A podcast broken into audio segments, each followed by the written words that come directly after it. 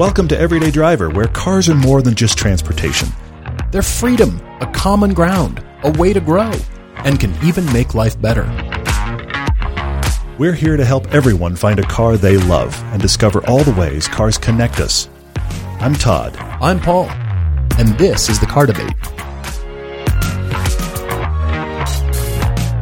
Sure, you can hear this obviously sounds very different. As we said last time, this is an on the road podcast. We are not in the studio because we are actually just arrived in the Seattle area. I can't believe it. We've just completed a huge road trip, the first road trip with our cars the mm-hmm. past, the 300ZX and the 928, and we've got a lot of questions about those. We're going to Yeah. cover a pretty interesting topic Tuesday. But welcome back to the podcast, guys. We feel like you're with us because of all the comments mm-hmm. on social media saying, "Hey, I wish I could see you guys," and we're sorry that we can't because we're in shoot mode and we're just trying to get stuff done. We wish we could be relaxed. We wish we could come see everybody and say hi along the way, but sometimes it's just production needs to happen, and in this case, miles needed to pass under our tires. That was the key. Yeah, that was the big key. Is that you know we posted the picture from the Golden Gate Bridge, was, which was our start. But what's funny is many of you asked actually about us being there. We just went just to the Golden Gate Bridge and shot and had to get on the road. We went all the way up the coast. We did over a thousand miles in those cars in just a few days. Yeah. So we were constantly in motion of like stop, eat, sleep, drive. It was really awesome. I can't wait to share it all with Eat, you. sleep, drive. That was exactly it. So yes, that was uh, the road trip. We are in the Seattle area now, recording this, and we're thrilled to share this as a TV episode. It will come out on YouTube as well for Cars of the Past, and then Mm-hmm. Yep. it'll be a two-part TV episode for season ten. By the way, Amazon season nine is now out on Amazon Prime. Yes, it is. It is available. We hope you see that, and please leave us a rating and a review if you would. Yeah. If uh, if that strikes you and you have the time and ability, we'd love to hear from you about that, and it keeps our ratings high on uh, on Amazon as well. For sure. We've got a cool topic Tuesday, guys, from Ben C, who asks, "What makes a good car?" We've covered this topic. How long do we have? well, yeah. We've covered this topic in various forms over the years, you know, as far as our opinions and, you know, touching on this in general. But Ben asks about specific cars, manufacturers, segments like hot hatches and sports sedans. What makes a good car in that segment? Hmm. Now, we have covered back in January of 2020, we covered best cars from each manufacturer. we did. Yes. But we didn't talk broad segments. And you mm-hmm. say, you know, Ben, name segments, talk about different cars in different price brackets as well. Absolutely. Because everybody, of course, has an opinion. And Ben, if you can be open to hearing of, about a car, and I, I don't just direct this at you, Ben, I direct it at the public. Yeah, If you can be open to hearing about a car without turning up your nose at Hyundais and Kias and Genesis and brands that you formerly thought were non-starters. I mm-hmm. I just don't get that brand. I don't understand it. It doesn't resonate. I've never liked the styling. And then some model comes along that's really good. And it's hard to stomach it. It's hard to let yourself like it. And that's what's so amazing because we'll say a comment on uh, you know anything released on YouTube, t- television, and the following YouTube comments will indicate a lack of germane knowledge to the reality of this car or hmm. understanding that Yeah. indeed this car is really good. No, that can't possibly be. A V8 will always beat a four cylinder. Are you kidding me? You can't choose a four cylinder. No way. Well, actually, it's a good car. What you know, whatever it is. Cayman or yeah, C8 Corvette. because it's that brand, it couldn't possibly lose, or it couldn't possibly win, or You can't choose Yeah. anything but a V8. Well, Yeah. I like V8s too. I like them a lot. But there's other compelling engines too. Yeah, So let's dive into this. And I feel like, Ben, when manufacturers are taking care of my needs and my desires, and by saying Okay. me, I mean the buying public, the customer. sure, okay, all right. Rather than just building a car that fits a market segment, is just selling a car to make money. And like a platform exercise, Volkswagen to milk it. that, Yes. Mm-hmm. that fine line between making something great, which means, wow, you, you entire design staff took your families into the design studio Mm-hmm. and said, let's play, let's figure out what Yeah, matters yeah. most to us. Or I've heard so many times from my family or you know my own empirical experience that I, we have to have this feature in it at this price point versus a company making something and building on a platform that gives them an entry into a particular segment cars, SUVs, pickup Mm-hmm. trucks. Well, now we can play too because we've got uh something to offer the public in that segment. Well, it's not very good. It's You- built you on an alternate platform. Yeah. And you put some cool styling or maybe not cool styling on a platform. And Sure. you figured it out and you put an engine in there and oh all your competitors kick it right in the teeth, but Hmm. sure, you've got something in the segment. Mm-hmm. Good job. Well done. I actually broke this down by a few actual segments. I, I realized this could get lengthy. it certainly So could. I Certainly here's the segments I picked, and I'm going to explain them as we go through. But I did sports cars, a segment I have I have coined as sports muscle, and I will explain what I mean by that. Mm, okay. Sedans and what an actual SUV segment should be. Okay. and I've all given right. examples to all of those. There right. are things I've obviously missed. There are there are ones that blur the line between segments, but I feel like all of these kind of cars should be offered, and I tried to explain what each of those categories are and what they should be. And I'll just I'll run with hot hatches real quick, and then I'll toss it back to you, Paul. And that is a hot hatch. What is a hot hatch? Well, it needs to have mid-range power that's frantic. The power hmm. you use in traffic, the power you use on an autocross track, that, that middle of the power band, let's say 2500 to 5500 RPM, it just needs to feel like that engine's just ready to go. It's, it's frantic. It's like a scalded animal kind of engine hmm. feel. Energy, That, there's a that excitement. exactly. It just feels light as a result. It needs to have darty turn in, a small car rotation. When you turn it, it should feel like the front wheels, because again, it's a front wheel drive car, the front wheels have all of the grip and their back end might just spin around the front.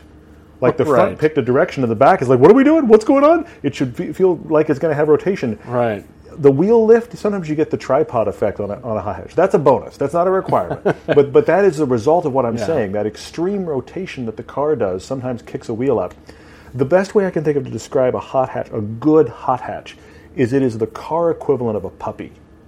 It just it Okay. wants to please. It's super darty and caffeinated and, and accessible and just it wants to be your friend and it and it's just frantic in a great endearing way. That's what a good hot hatch is. Three I examples that. I can give you. And again, none of my examples are going to be definitive. This is the only thing on the list. But three I can definitely think of that match all, match all these requirements: the Fiesta ST, the Veloster N, and the Mini John Cooper Works. Current Hmm. Mini in general, but the John Cooper Works for sure. And then one we don't get here that I also know is in this category is the Renault Megane. Yeah, Those are all right. superb hot hatches. Really, Right. really good in that segment. That's excellent. I like that you broke it down my segment, but I keep coming back to the, the generality of your question about things that make a car great, make an SUV great. When a car company forges their own path and they come up with some vehicle that they had never been known for, or they made the car that everybody suddenly wants. Hmm.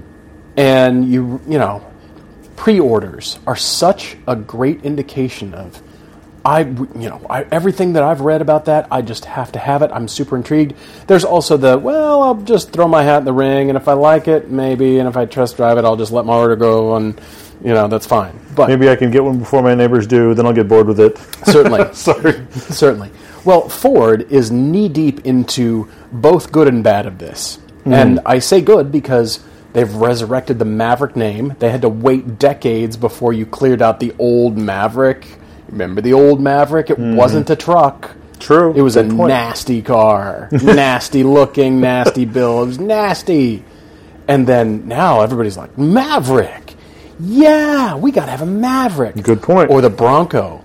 Was the Bronco ever really like, man, this is the most versatile, best driving, best built? It was cool. It was cool. Off roader, kind of rattly. But now the Bronco, everybody must have a Bronco. I Mm. need a Bronco. It's Mm-hmm. the coolest thing ever. But they've also done the opposite with the Mustang Mach E. Yeah. They've touched a nerve. They've poked it. It's a raw Yeah, nerve they with really every have. Mustang Yeah, for owner sure. ever. Yep. So, Yep. ooh, just by virtue of the name, you guys might have messed up. I'm skeptical of Ford now. so they've done kind of both.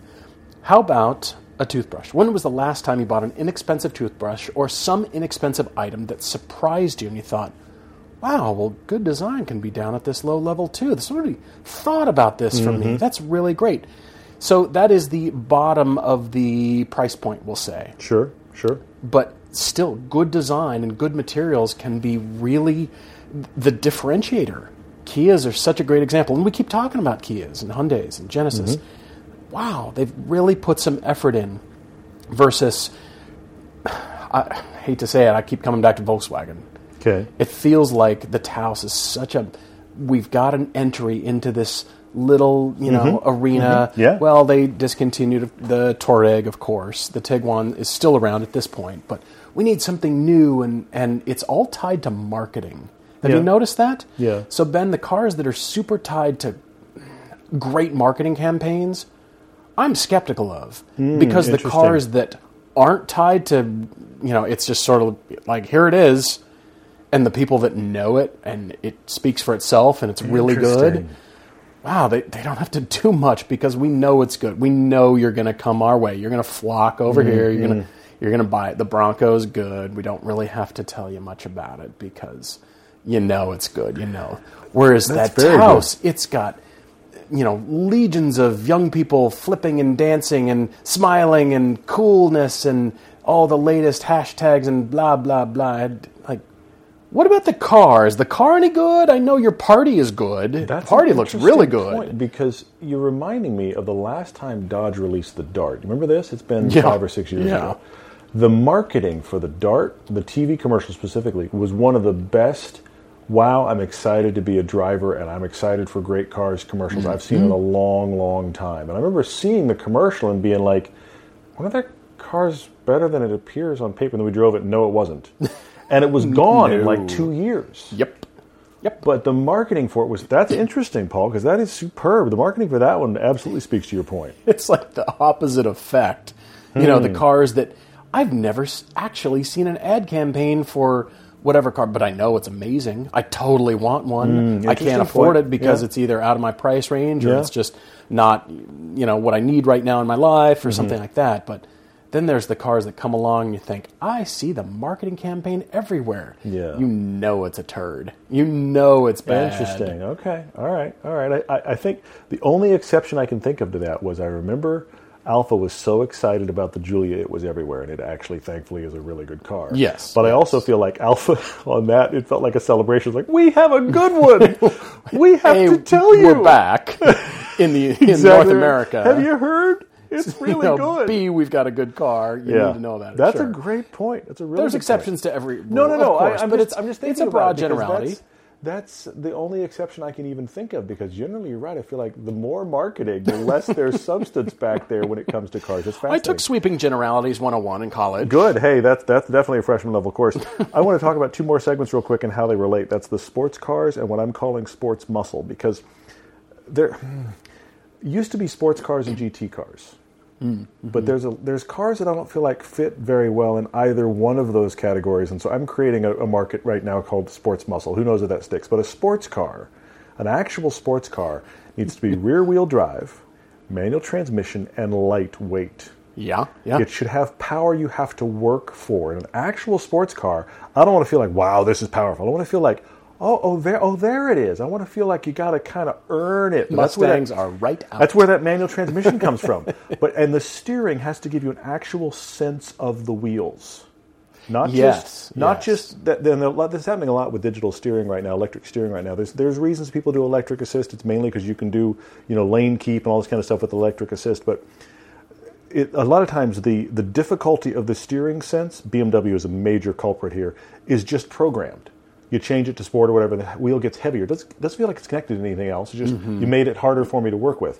the steering, it can be no assist, it can be hydraulic assist, it can be electric assist, but I just want to have a sense of where the wheels are when I made a move. And also, the car should take mid corner corrections very, very well. You make a, a small correction in the middle of a corner, the car just follows. It's the difference between dancing with someone who knows how to dance and dancing with someone you're having to instruct as you go. This is a dance partner. Mm-hmm. Okay, so Yeah. lightweight.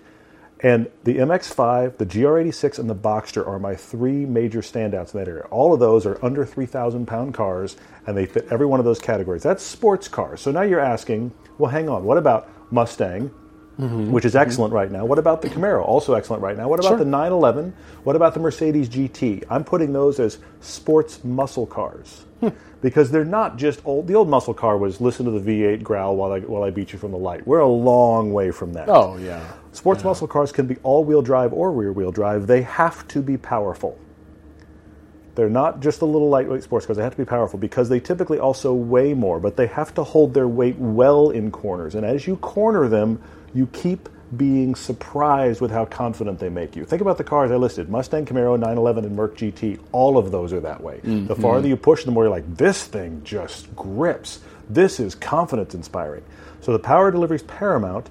Dual clutch or manual are fine, but there's a surge when you hit the gas. You could be in the car all day driving cross country, or you could take it to your track.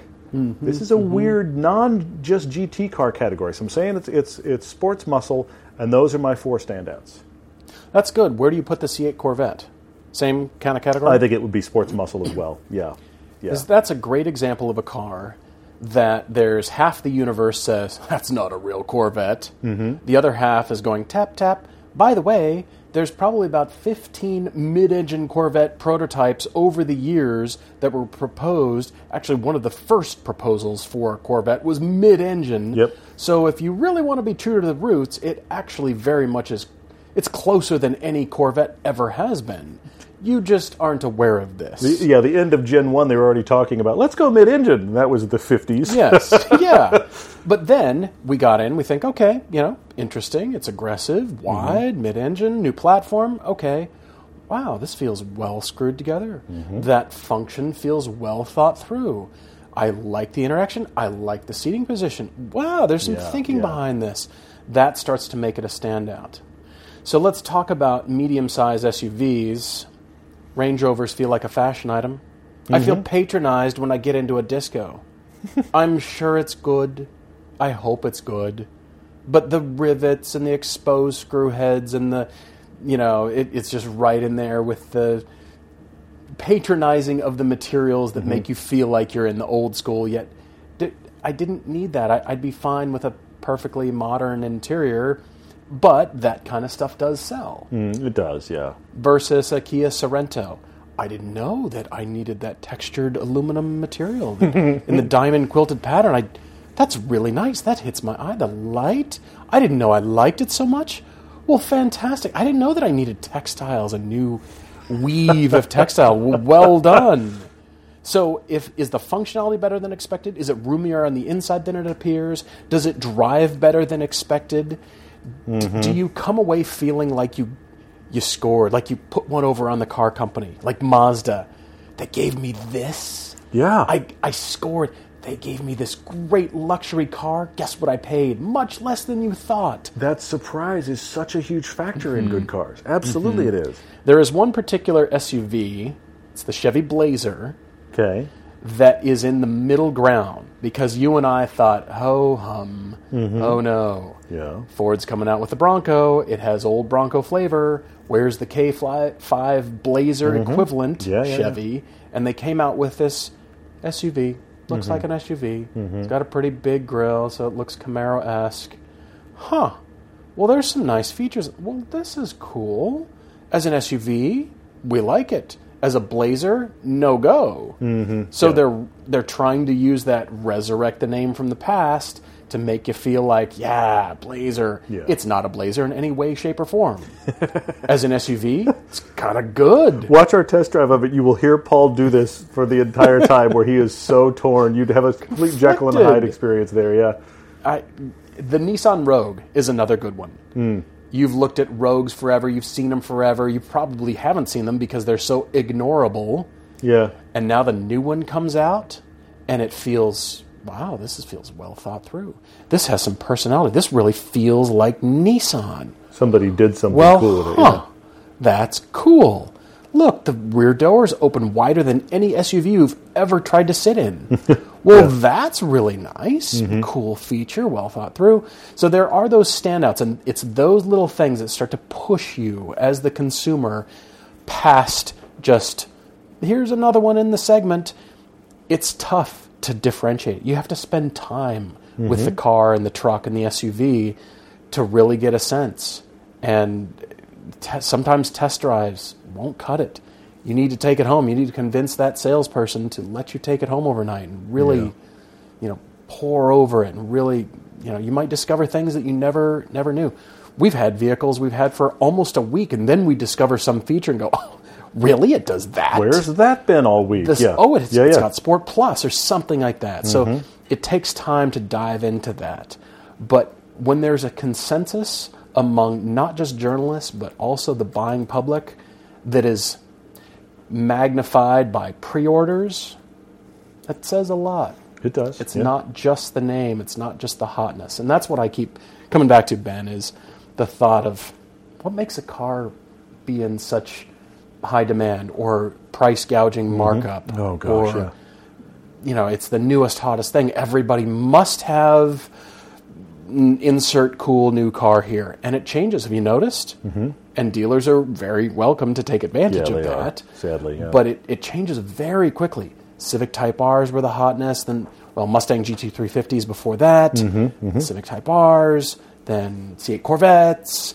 You know, it just, it's this cycle. Yeah. And it's just the new hotness. Now, all of those cars are perfectly good new or used, but there's always that new hotness that makes you think you're missing out. Good cars remain good. Doesn't matter the year they're built. Doesn't matter. right. We're, we're, we're living that right now with these cars of the past. absolutely We're, living cars that were good when they were new, and guess what? They're still good.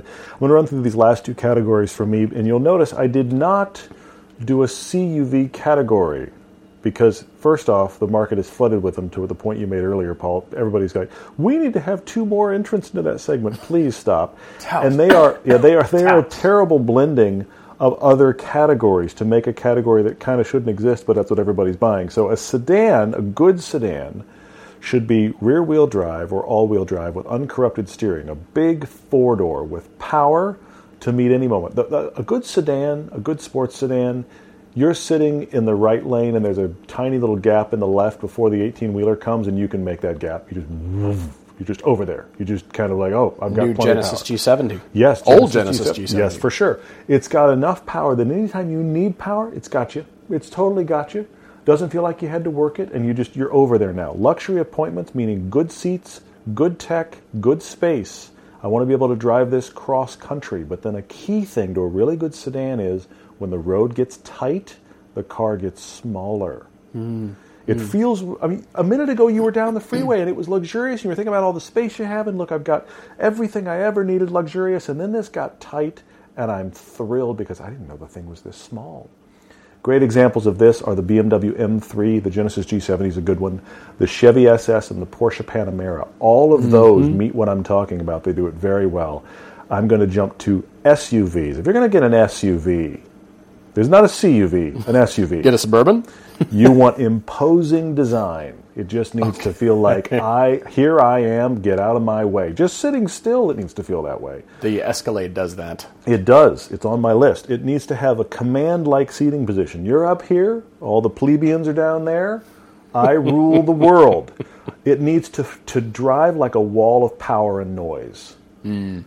Now, those things typically, the big ones are 6,000 pounds. You don't know when you put your foot in it. We've had a few, we had a Tahoe not that long ago that had the base engine, and we kept thinking we like this, but it's not nearly powerful enough. It had good power, it had good towing power, but it didn't have power where you're just like, yeah. You just need to have Yeah, that impressive yeah. wall of power and noise in a good SUV with a ton of space and comfort for you and the family to go cross country. My two major standouts here, and there are lesser ones, but my two major standouts are the current Escalade and the current Mercedes GLS.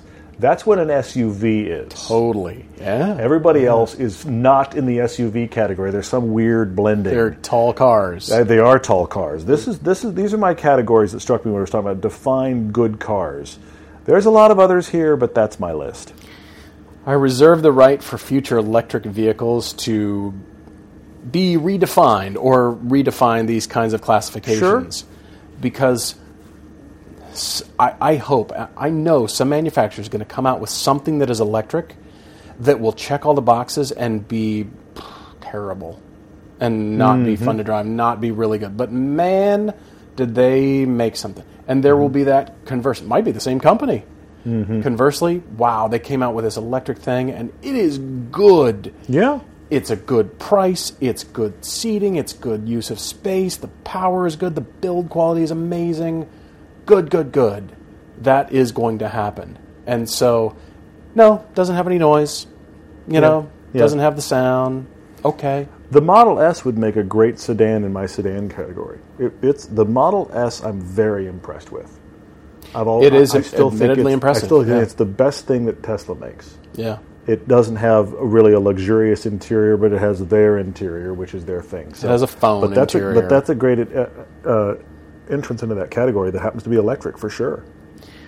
What I love is this is completely open. It's still open for Completely. every new car Yes. that comes our way. And I say our way, I mean everybody, you Mm-hmm. know, new manufacturers or manufacturers trying to come up with new things, not just to take your money, but to have you invest in their brand and become a part of that brand, become a part of them. I'm a I'm an Audi guy. I'm a- yeah, yeah. you know, I'm really into what Ford is doing. I love, you know, name name your your thing. Sure. That's what that's what good car companies do when they come up with products and continually do it to make you part of the team where you get the tattoo.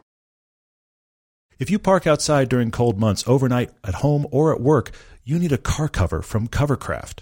We specifically recommend the custom Weather Shield HP car cover. It's designed for dramatic water dispersion while still being breathable and super lightweight. It's also got superior paint finish protection too. On the underside, it's less abrasive than flannel. Our cars are an investment. From our personal fun cars and SUVs to our cheap sports cars, Covercraft is focused on protecting all of them. And whatever car, SUV, or truck you love, they want to protect that too. Whatever sunscreen, dash cover, or car cover you choose, remember to use the code EVERYDAY21 at checkout to receive a 10% discount and free shipping from covercraft.com specifically for our audience. Follow the link from our sponsors page or go directly to covercraft.com for high quality products that keep your vehicles protected and looking their best. Covercraft, protecting the things that move you. When we're on the road, we're never really sure about you guys giving us questions, and we always ask at weird times, and you show up for us like crazy. Thank you so much for doing that. Tons of great questions all over the map here. Uh, we're going to touch on a couple of things about meetups here. I know a couple of you guys have asked that, and I, I did want to talk about that for a second. As we mentioned at the top of the podcast, we were moving so quick on this. We saw the Golden Gate and then promptly kept driving. I mean, we pretty much a shot we needed, and kept moving. So it really wasn't any way to meet with you guys uh, on this trip. But thank you for asking. Dustin Marshall has a non-car question for me, and he says, "If I ever enjoyed old-time radio programs from the 30s to the 60s, he said I find it as interesting as movies." Dustin, I have heard quite a few. They are incredibly impressive. If you want to understand the power of what audio can do to help your brain paint the picture and fill in, you need to listen to like 30s radio programs. Mm. And the most mm. famous, the most famous, and if you've never heard it, you have to go find it. There's source, sources very, very places, and that is the War of the Worlds that Orson Welles and his group did. This is before he went on to make the movie Citizen Kane. He was in his 20s. They did War of the Worlds, which is a, I mean, was a known book. It's not like they invented the storyline. Yeah. But they acted it out as if it was currently happening. And it scared people so much, and people thought it was so real, they were going out and taking the family rifle or shotgun and shooting at water towers because they thought those were aliens. Unbelievable. Water towers they'd seen before, by the way, folks. lived Okay. lived near them. Yeah. So, but if you listen to it, it's amazing because they cut around to okay, we're going to cut to this guy in a bomber, we're going to cut this person out on location. It's all them standing around in a studio, but it's so convincing. It's it's kind of magic, and part of you listens and goes, "Why did people fall for this?" Another part of you listens and just goes, "If I had no TV and I had no internet, and I listened to this, I don't even realize where the seams are. I don't even realize." That I've been completely sucked in. It's really cool. Well, speaking of uh, and staying on the road trip, uh, what else do we have? Foods. The Reese says, "What are our road trip essentials? Foods, clothing, special gear to make hotel stays better. Does it have a bed and a pillow? Then I'm good."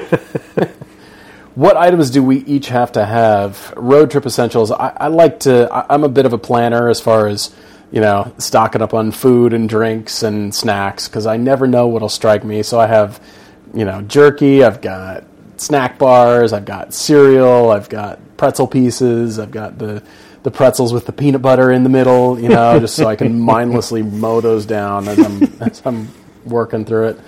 And yeah, just various drinks. I like Gatorade. I like you know all the coconut water. I like just regular water, that kind of thing. But uh, yeah, otherwise, I like uh, hotel rooms. I like just the road trip itself. I I, I love. I'm mesmerized by the road sometimes, and maybe I'm eating and drinking nothing and listening to nothing, and that's enough. It can be if the road is good. This trip has been very interesting because the, the nature of production, we, we always have to plan like crazy. We always have things planned pretty well. And even if there's sections of the day that are unplanned, we know the category of what's going on in that section, even if we don't know the minutia. Mm-hmm. This trip has been fascinating, and I've thoroughly enjoyed it because we, we had a we, what I will describe as bookends of a plan. Mm-hmm. We knew when it was mm-hmm. going to start approximately, and we were a few hours behind. We knew where we would end up in Seattle, and that literally that was the plan. We had a four day hole in the middle that was here's when it starts, here's when it's in, and where we stop each day, don't know. Where we're staying, don't know. Where we're eating, don't know. Yeah. And I really enjoyed that because typically when I'm road tripping, like when I road tripped with my son this past summer, we did the Utah meetup, whatever. There's a plan, and there's nothing wrong with a plan, especially if you've got Sometimes a better group. to have a plan. It absolutely is great, sure. but this was so fascinating to do it without a plan.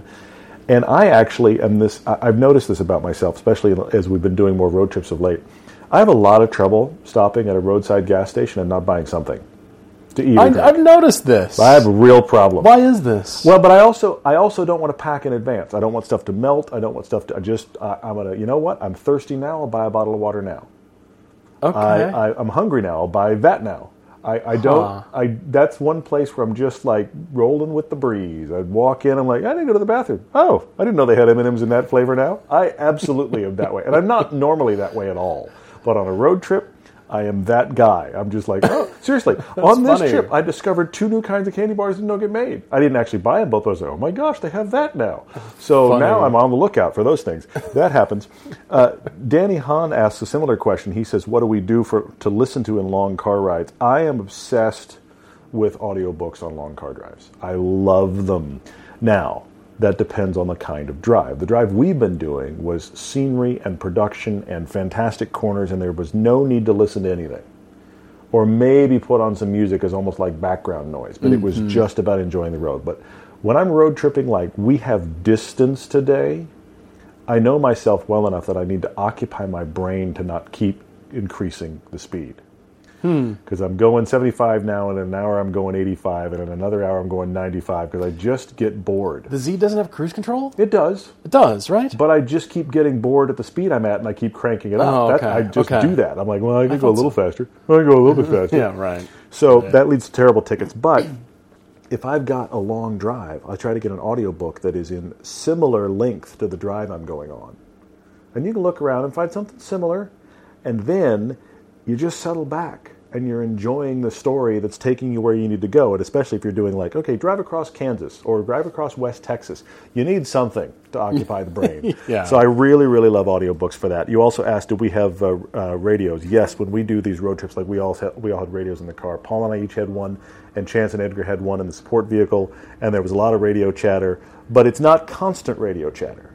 It's what are we doing, or oh, did you see that fun billboard, or that kind of stuff. But thankfully, none of us are the guys that are like, oh, I got to tell you guys a story for the next half hour on the radio. That doesn't Yeah, happen. right. That doesn't happen. But there's a lot of random tidbits. There's a lot of random jokes that happen, and we enjoy that. yeah, somebody's stupid at some point. Oh, you know, completely. read a roadside sign, and then you have a stupid thought and that yes, shared. Then you have the, the ridiculous puns typically thrown out by me. I mean, this is how it happens for We, sure. We've got those radios, Danny, that are made for mining and construction sites. Yeah. You know, like the big mines, heavy duty equipment. They've got distance, yeah. They've got distance, and they're actually pretty robust because we drop them off the roofs of the cars, or we just drop them constantly, and, and so they're pretty good. We've invested in those, and so they're they're excellent for that.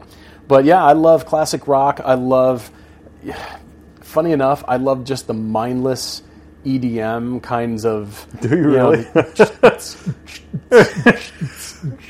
An hour from now, it's still doing exactly still, that. And I'm just zoned out, thinking about everything else, taking in the scenery. But I need a driving beat.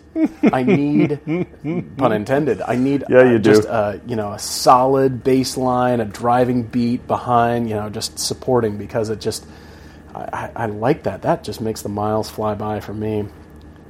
I've got two different questions that relate to the tops on cars. Waffleophagus says off of Twitter, How are you, man? He says, Are the T tops on my 300ZX leaking? That's question one. The second one is Steve Urban on Facebook. Hello, sir.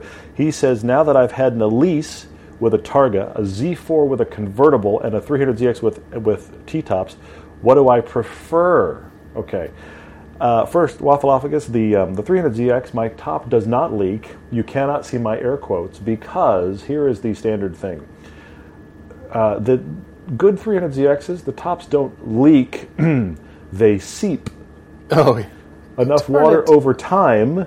Then they get the occasional drip at the actual A pillar seam. It just the, the, the it just seeps. And so occasionally there's a drip of water. It's not like you're driving along and it's constant, but you're like, oh look, there's another drip on my arm. Another few minutes, like, oh look, another drip on my arm. So mine leak like the standard leak, but I would call it seeping because I'm giving it benefit of the doubt. My favorite top, I've been debating this. I, hmm. Oh man, I actually think that T tops are the worst, the worst of the three. Convertible and Targa are both fantastic. The problem with Targa, though, is where do you store the top? This is the brilliance of T tops, is because it cracks in half. It's much easier to store a T top in general than it is a Targa top. Now, places like the, the Corvette have done it really, really well.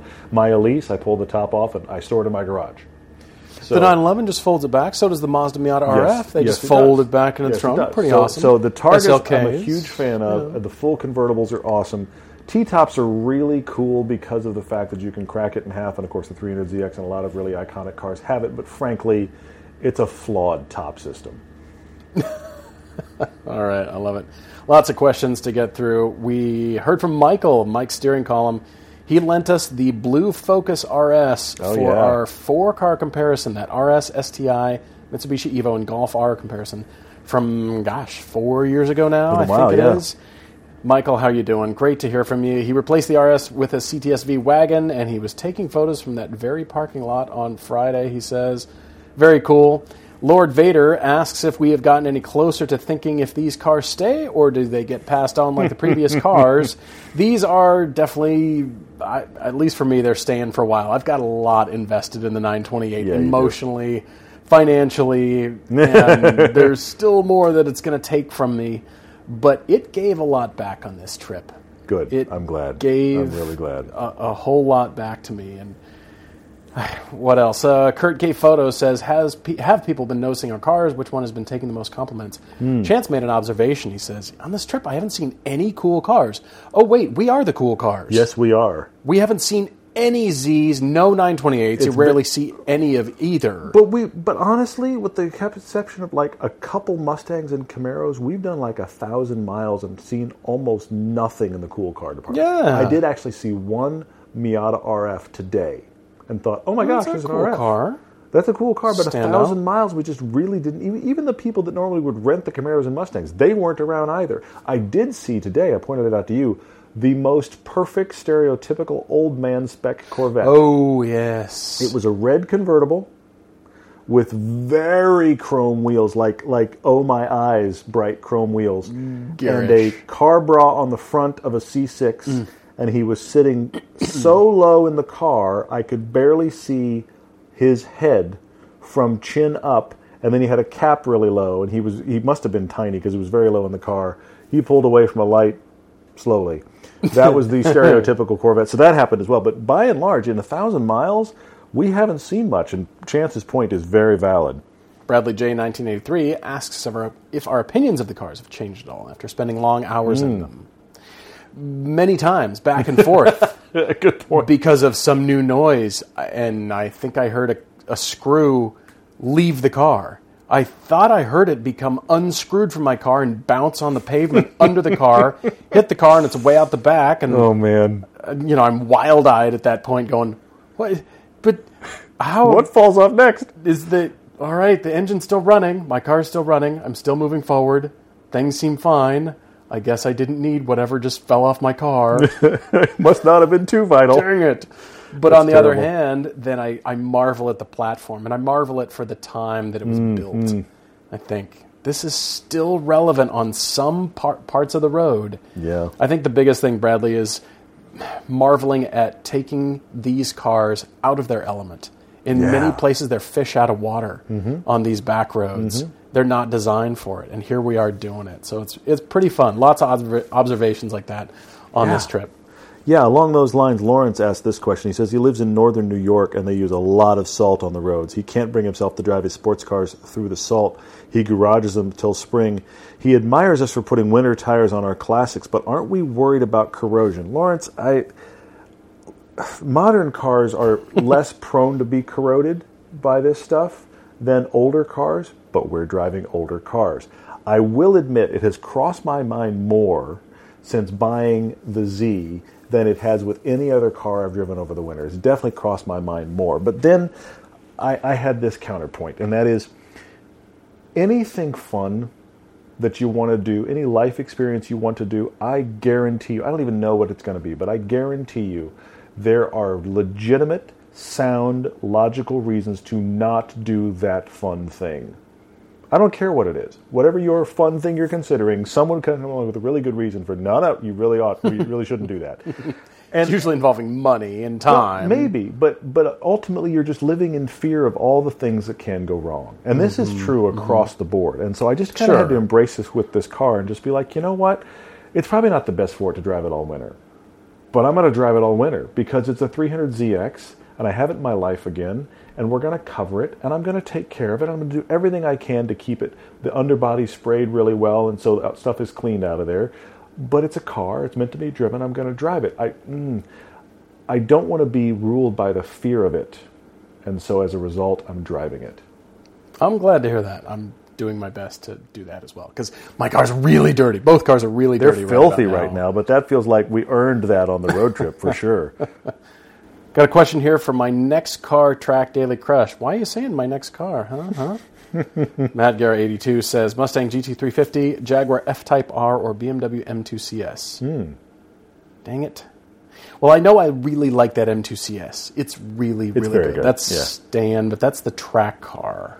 Okay. And the GT350, as much as I like it, it's mm, it's large. It just feels large, and I like the F Type R better. I For a daily, I can see for that. the daily. Yeah. Yeah. If you're not going to track the GT350 of these of these I think options, it would. uh, track okay. the M2 CS before I'd track the GT350. Okay, I see where you. Are. All right, so I'm crushing the Mustang. There, you, wow, there you have that it. was that was painful for all of us. I do see that for sure. Peter, are you there? Says, how are those all-weather tires performing? They are provided by Nokian. They're WRG 4s Mm-hmm. and we put them on both our cars. So we have the same tires on both our cars, Yep. and I've come away very impressed with the levels of grip and how quiet they are Good. the entire time. And so Peter says, do we think they will become our go-to non-snow winter sports car tires? I hope. I'm pretty impressed right now. We're just starting. We're going to see how they're going to do. I mean, they've been really, really good for this road trip. Yep, indeed. Barbara Peterson says, during epic road trips like this, should the rules for road snacks be, be more relaxed? Isn't the, the trip experience worth a few? She said, not trash, but a few crumbs. Barbara, it depends on who you're talking to. Paul's still going to be much more strict than me, but I will say this. I, uh, this, this Z is a great example. I washed it, especially, and, and really, really cleaned the interior. I got the interior the cleanest it's been since I've owned the car before we left Okay. because I just wanted to. Okay, I'm going to get a full layer of everything off. Okay. Okay. Also, I had to get out the massive, super heavy-duty nuclear uh, lint roller because my son, who is always covered in dog hair, Oh. has gotten dog hair all over the car. I solved that too. It was clean. Wow. But then I just, but, th- but this, this is the benefit that I give myself, Barbara. Back to me stopping at gas stations and just buying stuff. When I finish with something, it goes in the floorboard of the passenger seat. The wrappers, the water bottles, it's where it goes. Because the next time I stop, I clear it all out. okay, yeah, yeah, yeah. And I know that when I get back, the interior is going to be messy. It's going to be crummy. It's going to have, oh, there's where that little balled up napkin was. That's going to happen. And that's the end of the road trip reset. I fully embrace it. I don't, but here, what I don't do is I don't, we don't collect clutter. It's not like all the water bottles I used between here and when I left home are still Yes. in here. When I'm Yes. stopping, it's just part of the process when I stop for gas. No dishes rattling around in either No, car. There's we've had none that. That that that we've had that shooter, but that's not happening. Nope. Ryan asks on Facebook about driving habits for turbocharged cars. He said he wants to maximize fuel economy without lugging the engine. He says he knows he needs to downshift when he accelerates. but When he's cruising, is the highest gear safe when you're using like quarter throttle at low RPM? Yes, absolutely. You've already learned that what you don't want to do is when the, the car is out of turbo, you don't want to ask it for a lot of power. Mm-hmm. You're, you are. You're lugging the engine. That's not good on it. So if you're prepared to downshift when you need to get power out of it, why not take advantage? If you're looking for gas mileage, why not put it in the highest gear and let it just trundle along outside of turbo? That is where the good gas mileage exists. You just you can't expect something it can't give you, which is instant power in your top gear. Michael W says, "Do you hold the wheel at nine and three always? Is it ever okay to be ten and two? Seems like his steering wheel has the perfect notch at higher points. We don't know what car that is and what the mm-hmm. steering wheel is, but sure, if if it's the right place and if you feel like like it's right for you, but ultimately nine and three is where." Paddle shift shifters are, mm-hmm. but also you keep your hands out of the way of your instruments Yep. and that's the biggest thing. So you you know directly across from each other at nine and three gives you the best ability to react quickly mm-hmm. and give you the counterweight on each side versus 10 and 2 your hands are a little high and they might get tired at that position and then you fall into bad habits and that's why 9 and 3 still ultimately i think is a better way to go but like i said if it works for you then make it work There's also 12 and 0. there's 12 and 0 the yeah 12 o'clock offenders Tw- tw- 12 Yeah. and hand on the cup. Yeah, 12 yeah, and yeah. hand on the shifter. 12 and I'm leaning on the center console for reasons unknown to me. Yeah, all of those things happen. Oh, and by the way, the thing that bugs me the most Uh-oh. is when people turn turn the steering wheel and they put their hand underneath the top of the steering wheel rim Mm-hmm. Yep. and pull to one side like they're Quasimodo ringing a bell. Yep. the side grip. No. The side grip, like you're cranking on it. Isn't that the weirdest oh, that thing ever? bugs me because if you does. have to correct all of a sudden, There's no correcting. your arm is either broken or you have to let go and suddenly you're not steering the vehicle. You're right. So You're right. I don't understand that, but it's a very I think uh, you're you're not thinking about the steering through the corner. You're you're just pulling down on the rope Yeah, you're and right. Yeah. wanting the wheels to turn. But like I said, what if you need to correct? What if you need to you know actually maneuver the vehicle?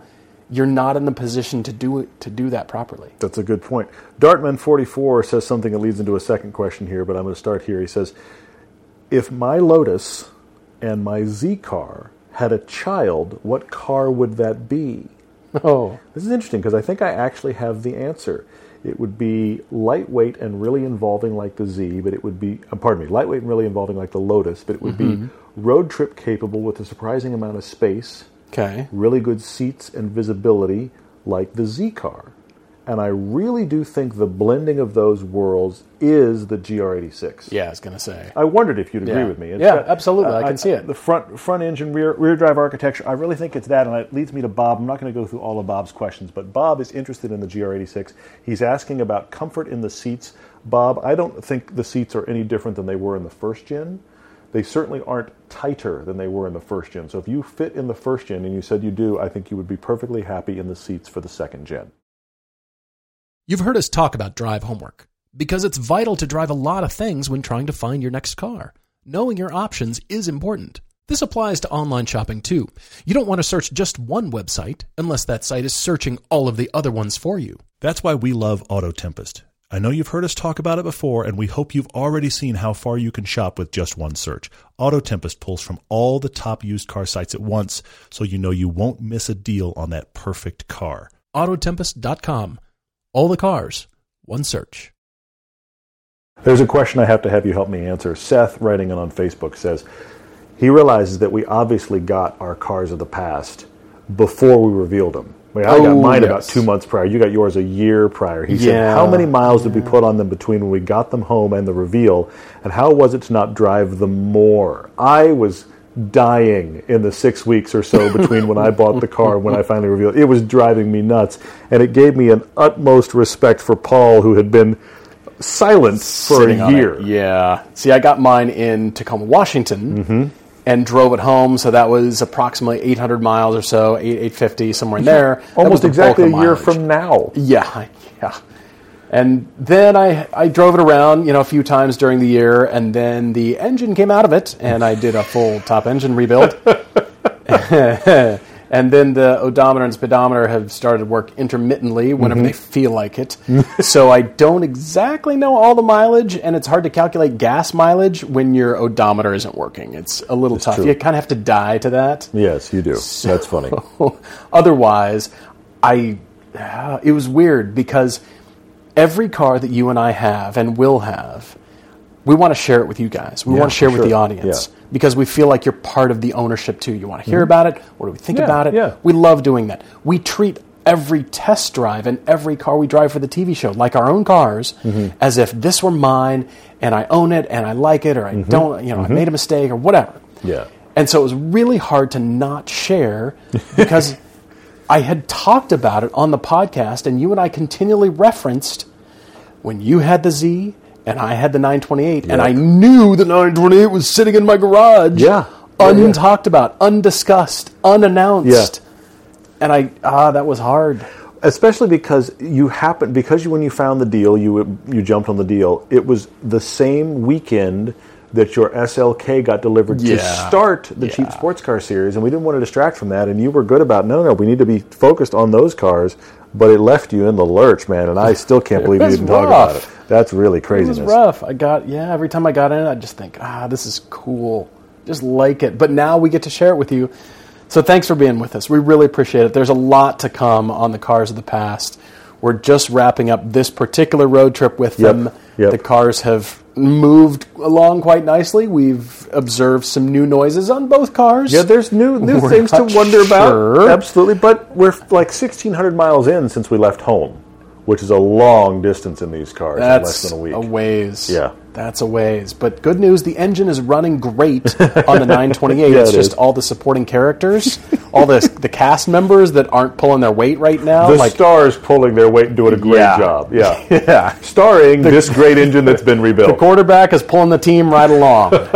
all the other players, like the brakes, the brakes are all grindy right now, and I haven't touched those, and the suspension, and the clutch master cylinder, and a few other things. Nevertheless, it runs, and I'm thrilled.